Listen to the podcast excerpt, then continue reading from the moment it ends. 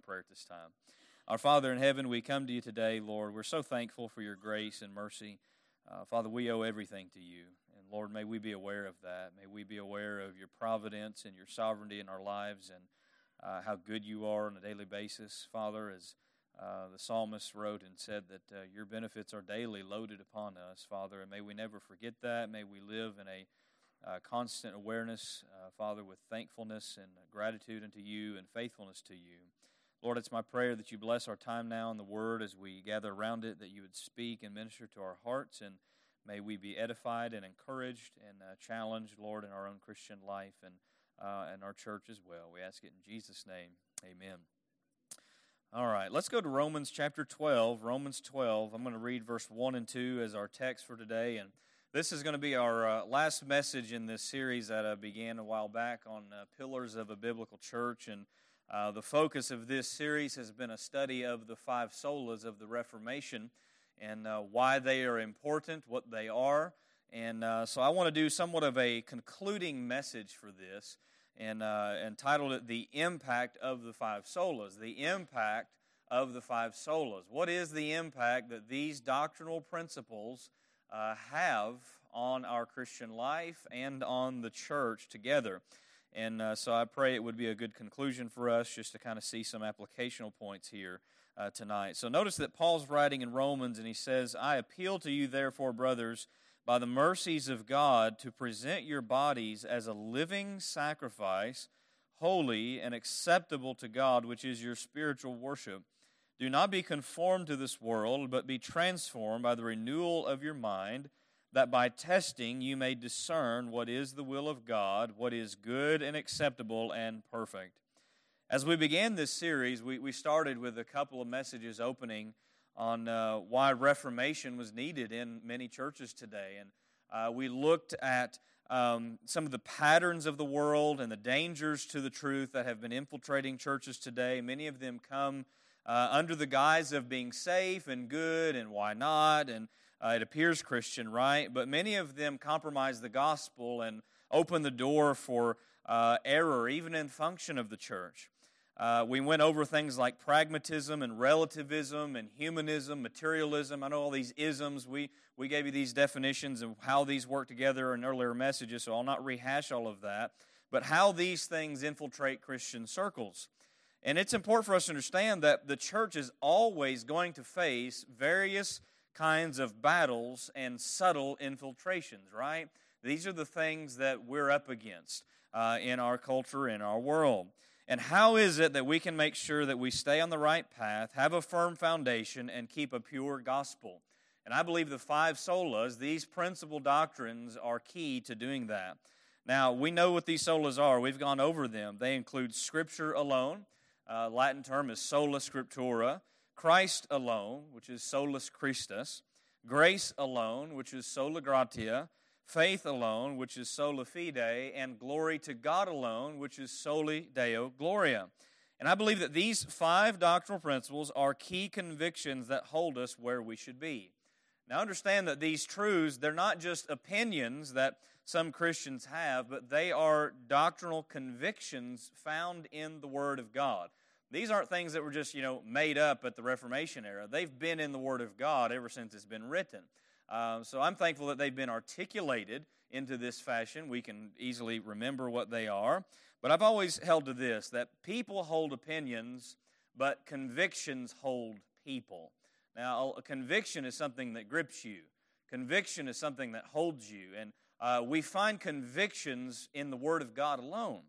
Uh, so that's important for us to recognize.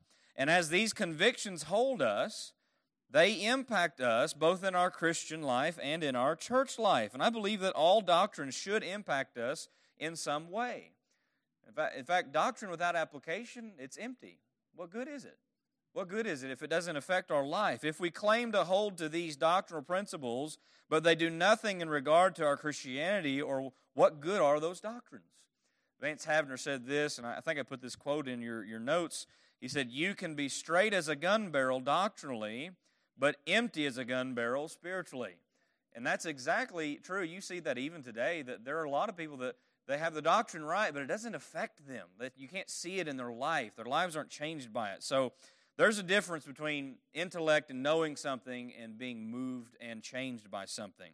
And so these truths influence how we believe, how we think, and what we do. They are to have an impact on who we are in our Christianity and how we live and uh, what we stand upon. You know, I have a, uh, I have a coffee mug in my office, and it has the sixth sola on it, and it has a great impact on me every day. Okay, the sixth sola is sola caffeum. You know what that is? Caffeine alone. Caffeine alone. In other words, give me my coffee, right? Uh, so when I oftentimes I'll, I'll drink from that mug, and it kind of reminded me of how that impacts me on a day to day basis. This sola caffeine. Uh, but when we look at the solas here, our text uh, shows us it flows from the doxology that we looked at in the last message, Soli Deo Gloria. We looked at Romans 11. And this is one reason I chose this text because Romans 12 dives into the application, but it flows directly from the theology and the doxology that Paul just gave. And so we opened by looking at conf- what it means to be conformed to the world in a negative effect. That's what the first two messages were about in this series. But now I just want to close this series by looking at this being transformed by the renewing of your mind and that's effect by understanding these doctrines and how they impact us. So, three areas that I want to show us that these solas, these doctrinal principles, they impact us in our Christianity and in our church. Number one is this, and this is probably the one we'll spend most time on, but they impact our worship of the Lord. They impact our worship of the Lord. And I want to point out two things about this. I believe they impact us in a way of recognizing our approach to worship, our very approach of, to worship, how we look at worship, how we come to worship, what we do in worship. They impact our approach to worship. Now, you'll notice in verse 1 of Romans 12 that Paul says that he appeals to them by the mercies of God to present their bodies as a living sacrifice, holy, acceptable to God. And he calls this, which is your spiritual worship. Now, that word worship translated there, it can also be rendered as service, okay?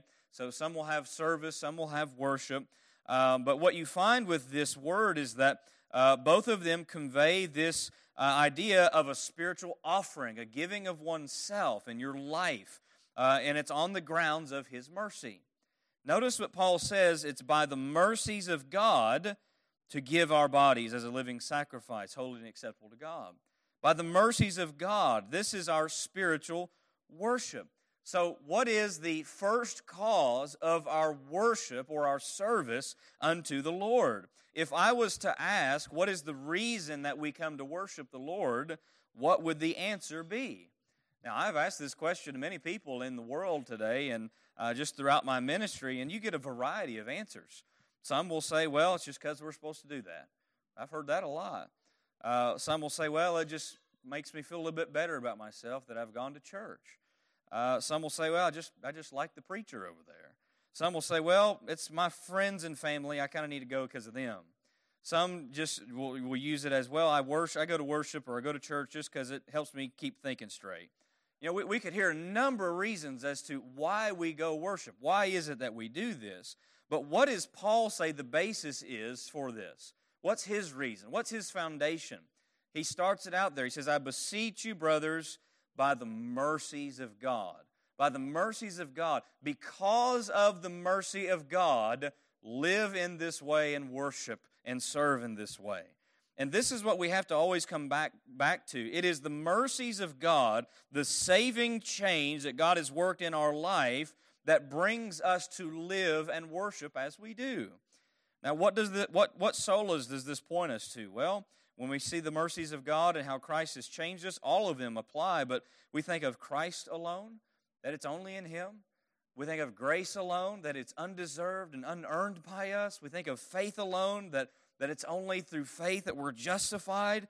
So these doctrinal truths have changed us for eternity.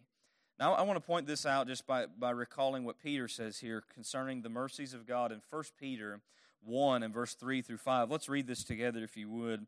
1 Peter 1, verse 3 through 5. I love this passage because it kind of gives a just a broad look at what God has done for us in Christ, and it is all according to his great mercy. Now notice, notice what he says in 1 Peter 1 3. He says, Blessed be the God and Father of our Lord Jesus Christ, according to what? His great mercy. His great mercy.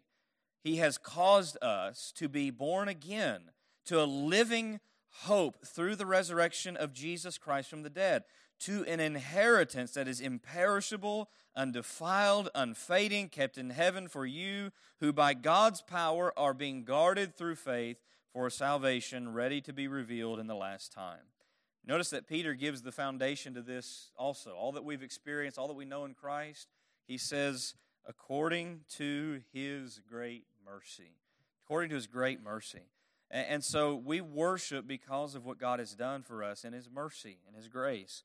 But also in our approach to worship, it's also affected by the solas in that we recognize the worthiness of God, of the God we've come to worship. Why is it we come worship Him? Why not anybody else? Because only God is worthy of the worship, right? Only Him, only Christ. If we have a high view of God, which is what Soli Deo Gloria establishes for us, that He's worked all things, all things to His glory, from Him, through Him, and to Him. If we have a high view of God, that impacts our approach in coming to worship this God. You know, in England long ago, before the formation of modern English, the, the word worship would have been said like this worthship. Worthship. Okay? We don't talk like that today, but it would have been pronounced that way. And that word indicates the worth of notable persons. And so, when worshiping God in this sense, it assigns to God the true worth that is deserved Him when we worship. Revelation 4:11 speaking of Christ says worthy are you here's the saints in heaven worthy are you O Lord and God to receive glory and honor and power for you created all things and by your will they existed and were created so we know this there's there's no other being worthy of worship and praise but God alone he's worthy of worship at all times in our life especially as we gather with the saints whether we're in the mood to worship or not. You know, we, we hear that today too, that, well, I just kind of got to be in the mood to worship. I got to get in the zone. Well, maybe that's true, that maybe our minds or hearts are disconnected, but uh, really when it comes down to it, we're accountable to get ourselves ready uh, to worship God. Um, I, have loved this quote by Voddie Baucham. I've heard him say this several times, and I, have I've pinned it down. He says, Our worship is not a response to, G- to how Jesus makes us feel, our worship is a response to Jesus' worth, regardless of how we feel. And so there's, there's oftentimes that, you know, church and worship is put off. It's like, well, I just don't feel like it today. Well, God never makes room for that excuse. He just doesn't. He, he demands worship. He desires worship. He deserves worship. Okay? So that's why the Lord's Day is so important for us.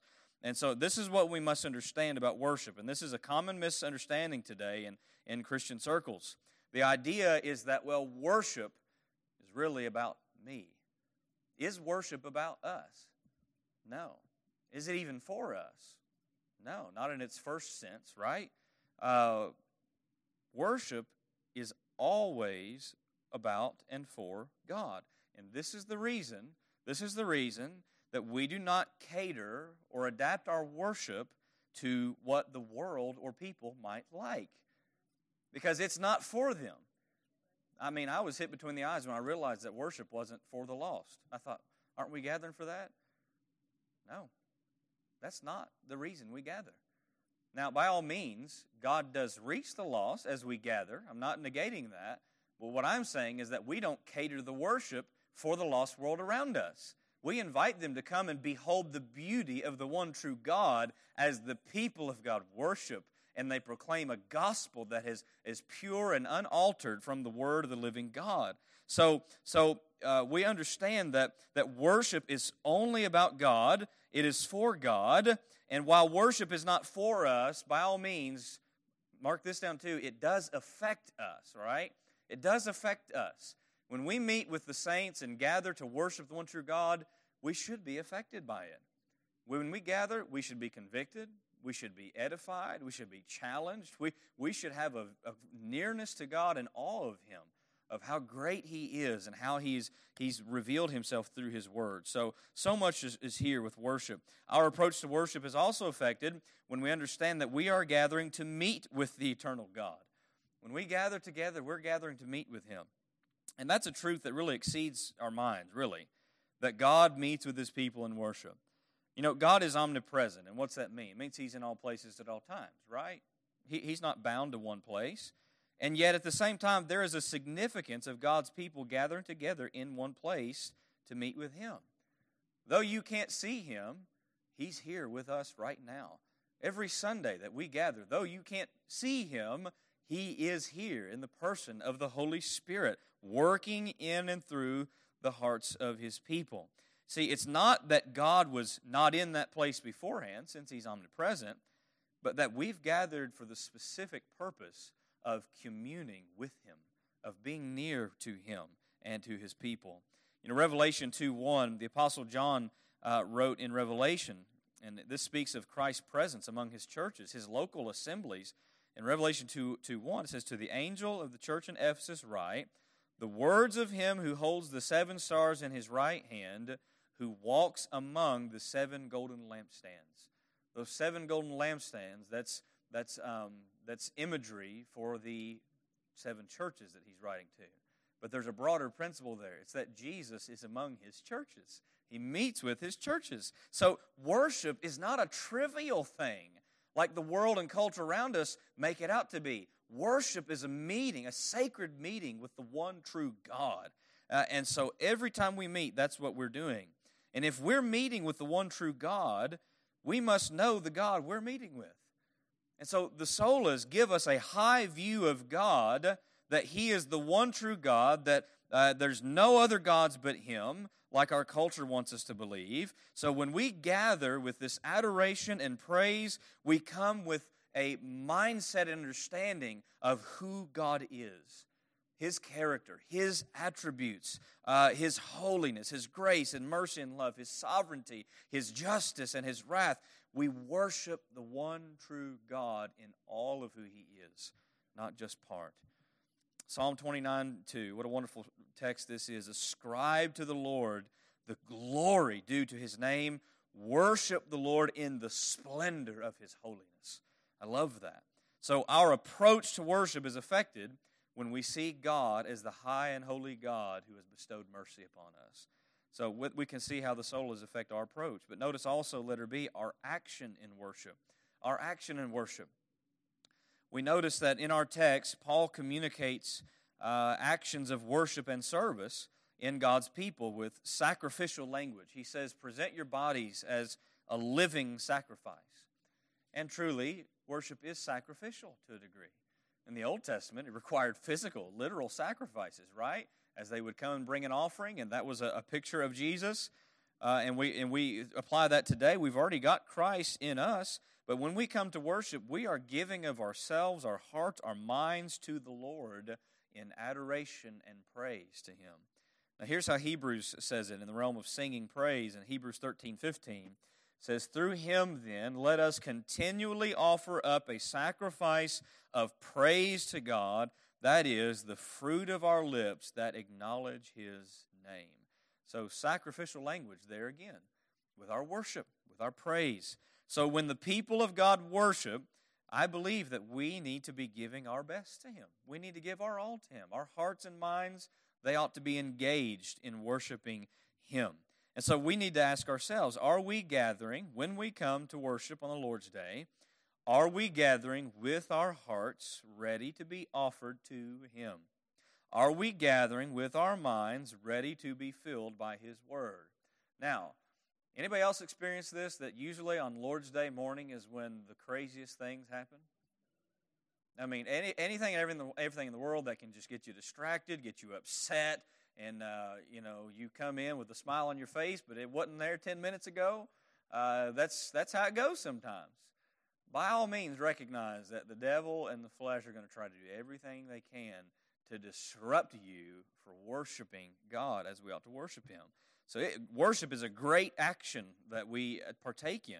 John Stott said this Christians believe that true worship is the highest and noblest activity of which man by the grace of God, is capable. And I would have to agree with him. Let's look at another text in John 4 for a moment. John 4, we find Jesus gives some instruction concerning worship, and this will tie into the, the, the, uh, the five solas as well. And uh, when it comes to how and why we worship, what governs our worship. But John 14 in verse 19 through 24, this is a, a, a famous account, well known, of Jesus meeting the woman of Samaria at Jacob's well. And I love this whole conversation. It's, it's a wonderful thing to read and study. Um, but notice that Jesus gives some clear insight into the action of worship. And we don't have time to exhaust everything we see here, but I just want to note a few things. John chapter uh, number 4, verse 19, let's begin there. This is in the middle of their interaction. But he says, The woman said to him, Sir, I perceive that you are, perceive that you are a prophet. Our fathers worshipped on this mountain, but you say that in Jerusalem is the place where people ought to worship. Jesus said to her, Woman, believe me, the hour is coming when neither on this mountain nor in Jerusalem will you worship the Father. You worship what you do not know. We worship what we know, for salvation is from the Jews. But the hour is coming and is now here when the true worshippers will worship the Father in spirit and in truth, for the Father seeketh such to worship him. God is spirit, and those who worship him must worship him in spirit and in truth. Just a few things I want to point out from that. One is that the Samaritan woman, you know, she's thinking, well, God's only worshiped in Jerusalem, and we should worship here, and all that. God did have a central location under the Old Covenant to be worshiped, didn't He? The tabernacle and the temple. But before the tabernacle, we find Abraham, Isaac, Jacob, they worshiped wherever they were. They'd build altars, they'd make sacrifices, they would worship the Lord, calling on His name, right? But then comes the tabernacle and the temple, and there's a centralized place of worship. But here's what Jesus says to her He says that no longer is it going to be Jerusalem or, or this place or that place where worship. Why? Because God is a spirit, right? And so what we find is that worship happens anywhere and everywhere God's people are, especially now in a new covenant since we have God dwelling in us, right? Worshiping the Lord should happen daily in our own hearts since He resides in us. Don't think that worship is limited just to when we gather with the church. You ought to be worshiping the Lord daily. You ought to have times of prayer, times when you're taking in His Word, times when you just thank Him and, and, and rejoice in Him. But notice that in connection to this, verse 24, Jesus says that they, they that worship Him must worship Him in spirit. We notice we're to worship Him in spirit. What does Jesus mean by this? Well, firstly, it indicates He says God is spirit and we are to worship him in spirit. That is our innermost being, okay? We are spiritual beings that have a body. You understand that? We're not, we don't, we're, we're not body and then have a spirit. We, we shed off this body, but our spirit remains. We go on. And so, speaking of worshiping in spirit means that we're worshiping Him with our innermost being. Now, here's the application of this Many think that as long as they have taken their body to worship, that they have worshiped. Is that true? Can a person be in a worship service but not have truly worshiped? Absolutely. Can a person have done all the things that we do in worship, like singing and praying and giving and listening to God's word, but not have truly worshiped? Absolutely. You see, this is where we see the importance of a person being genuinely engaged in the worship service with their inner being, their heart and soul. So, in other words, you can be here but not be here. You can. And sometimes I can see who's here and who's not here. and hey, I'm be honest with you, I'm guilty of doing the same thing. All right, uh, but it, it, this is where we come to a discipline we have to practice in our own hearts. This connects to our heart and soul being engaged in worship, and we know that there is a application of the Holy Spirit working in us in worship as well, as Paul said in Philippians three three that uh, we we are those who worship by the Spirit of God. But we see that there's an aspect of actually being engaged in worship. All right, that comes to our approach as well. But here's where we see one of the solas really tie into this. Notice thirdly that that that Jesus says we are to worship Him in spirit and how else? In truth. In truth. we're to worship him according to truth. And what sola does that bring us to? Sola scriptura, scripture alone, right? Scripture alone is to be the guide for our worship of God. It is the scriptures that are true and set us apart unto what is true. Jesus said in John 17, 17, Sanctify them through thy truth. Your word is truth. So we know that the word of God is what sanctifies us in our truth individually, but it also is what separates the church in its own operation and practice. Sanctifies the church in that manner. So here's what we learn our worship should proclaim and manifest the truth about God, about Christ, about salvation, about sin, about man, about eternity. If we are not worshiping in accordance with truth, we are not truly worshiping. Both of these things are required. True worshipers, Jesus says, worship in spirit and in truth. And many people claim to worship God, but they are not doing so according to truth. Uh, somebody has said this, and I've read it somewhere. I don't know who said it, but it's a true statement. Doxology, which is worship, praise, without theology, which is truth about God, is idolatry. Doxology without theology is idolatry. Because if you're engaging in worship, but it's not attributed in truth to the one true God, you're worshiping something else. Right? And this is why we, we have to be, be on guard about what we do, right? We, we, we, what, we, what we preach, how we pray, what we say, what we sing. You know, there's some songs in the hymn books that don't have truth in them. You ever found a hymn? Brother Ron picks good hymns. I'm, don't take this in the wrong way. He picks great hymns. But I've been in churches where, I, where I've opened up and read the hymn and I've thought, this has nothing to do with Scripture. I just shut it. I'm thinking, we're singing something that does not have any connection to the gospel, any connection to truth.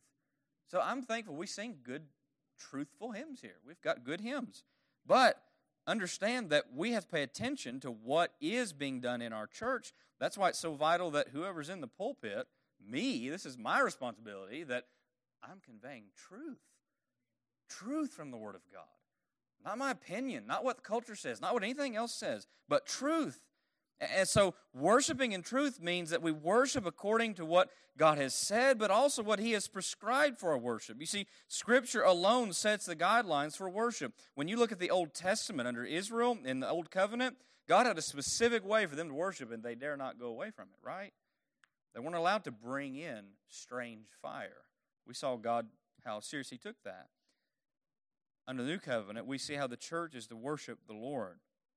We worship through what God has, has prescribed in local church. We worship through preaching, through singing, hymns and spiritual songs, praying, giving, keeping the ordinance of baptism and the Lord's Supper, gathering with the saints on the Lord's day. All of these are means by which we worship, right? So, keeping to Scripture alone guides us in proper worship of the Lord. And this is where we see uh, we have to guard against this today because the Scripture is not the sole authority of faith and practice in many Christian circles. And so anything and everything can come in and be attached to worship in the name of God when God does not uh, God does not condone those sorts of things. Um, what we find here is that uh, Jesus gives an example of the Pharisees who did this very thing. They added things to God's word and, and did not have their heart engaged. He says in Matthew 15, 7 through 9, says, You hypocrites, well did Isaiah prophesy of you when he said, this people honors me with their lips, but their heart is far from me. In vain do they worship me, teaching as doctrines the commandments of men. So you see, really, a spirit and truth application in that one text. Their hearts were disengaged, and they weren't doing it according to truth. Essentially, what we find is they were adding to it. But nowadays, not only is it tradition, it's also just things in the culture we bring in. Things in the culture. And listen to this quote from A.W. Tozer. I think this is good. He said, Worship is no longer worship when it reflects the culture around us more than the Christ within us. And that's a great way to put it. Great way to put it. So clearly, the solas impact our worship. Impact our worship. Notice number two, they impact our work in the Lord. what we do, right? Worship, but also our service, our work. And I, uh, two things that, that, are, that are central to our work, and I'll come through these quickly. But notice, firstly, the way we practice evangelism is affected by what we believe. It pretty much goes without saying that much of today's evangelism techniques, they're built on pragmatic methods. Let's just try anything and everything to get a profession of faith. We'll do whatever we can to get somebody to make a profession of faith. And, and there are good people, good Christian people who I think simply just don't know any better. They've been, they've been ingrained in a movement and they just don't know any better. They're just following what they've always known. But then there's other who do whatever they can to get as many converts as possible only so they can say how many they've got. It's a self exaltation when it comes to evangelism. But regardless, understanding the truths of Christ alone, grace alone, faith alone, it settles us on how we evangelize. Now, this is going to be a hard question, but what's the best way to evangelize? What's the best way to evangelize? Preach the gospel. Exactly. Preach the gospel. That's it. Preach the gospel. That's the way that you evangelize. No, there's not. But that's the problem is that there's a lot of things in this current culture that well, we've got to add this to the gospel to make it more effective, right? Now, here, here, here's the reality. Do I need to add anything to the gospel to make it better? No, I don't. Is the gospel really enough to save the sinner without me coercing or manipulating somebody into making a profession of faith? Do I need to have a worldly appeal for the gospel to work? No. Paul said in Romans 1:16, he's not ashamed of the gospel. Why? Because it is the power of God unto salvation to everyone who believes, to the Jew first and also to the Greek. The gospel alone. And when it comes to preaching the gospel, even though I want every sinner who hears it to repent and believe, is it in my power to make that happen? No, it's not. One of the things that comforted me a lot when I was a young preacher is when I learned this very truth that the results don't depend on me. I used to think that if I preached a sermon and I didn't have somebody come forward during an invitation, that, man, I must have been a bad sermon. I must have failed or something. And once you realize how God really works and that it's not up to us, but He's the one who gives the fruit and the increase, that relieves so much pressure off of me that was never there to begin with. It was, it was, it was made up pressure on myself. Isaiah 55, 10 and 11. This is a wonderful passage for this. It says, For as the rain and the snow come down from heaven, and do not return there, but water the earth, making it bring forth and sprout, giving seed to the sower and bread to the eater, so shall my word be that goes out from my mouth. It shall not return to me empty, but it shall accomplish that which I purpose, and shall succeed in the thing for which I sent it. You know what that means? You have a guaranteed success that the Word of God's going to work. And you may not see how it works. I may never see some of the fruit of my labor, and you may never see some of the fruit of your labor in the Word of God. But God has made an unconditional promise that my Word accomplishes what I want it to do. It will. All results belong to God alone, and it requires no cunning wit from me to make the gospel work. I was reading in a book earlier this week. John MacArthur said this, and it's on this topic, this line of thought.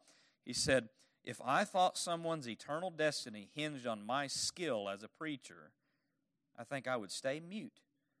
The weight of that kind of responsibility would be unbearable, nor do I wish to get any credit when God uses the preached word to convert a soul.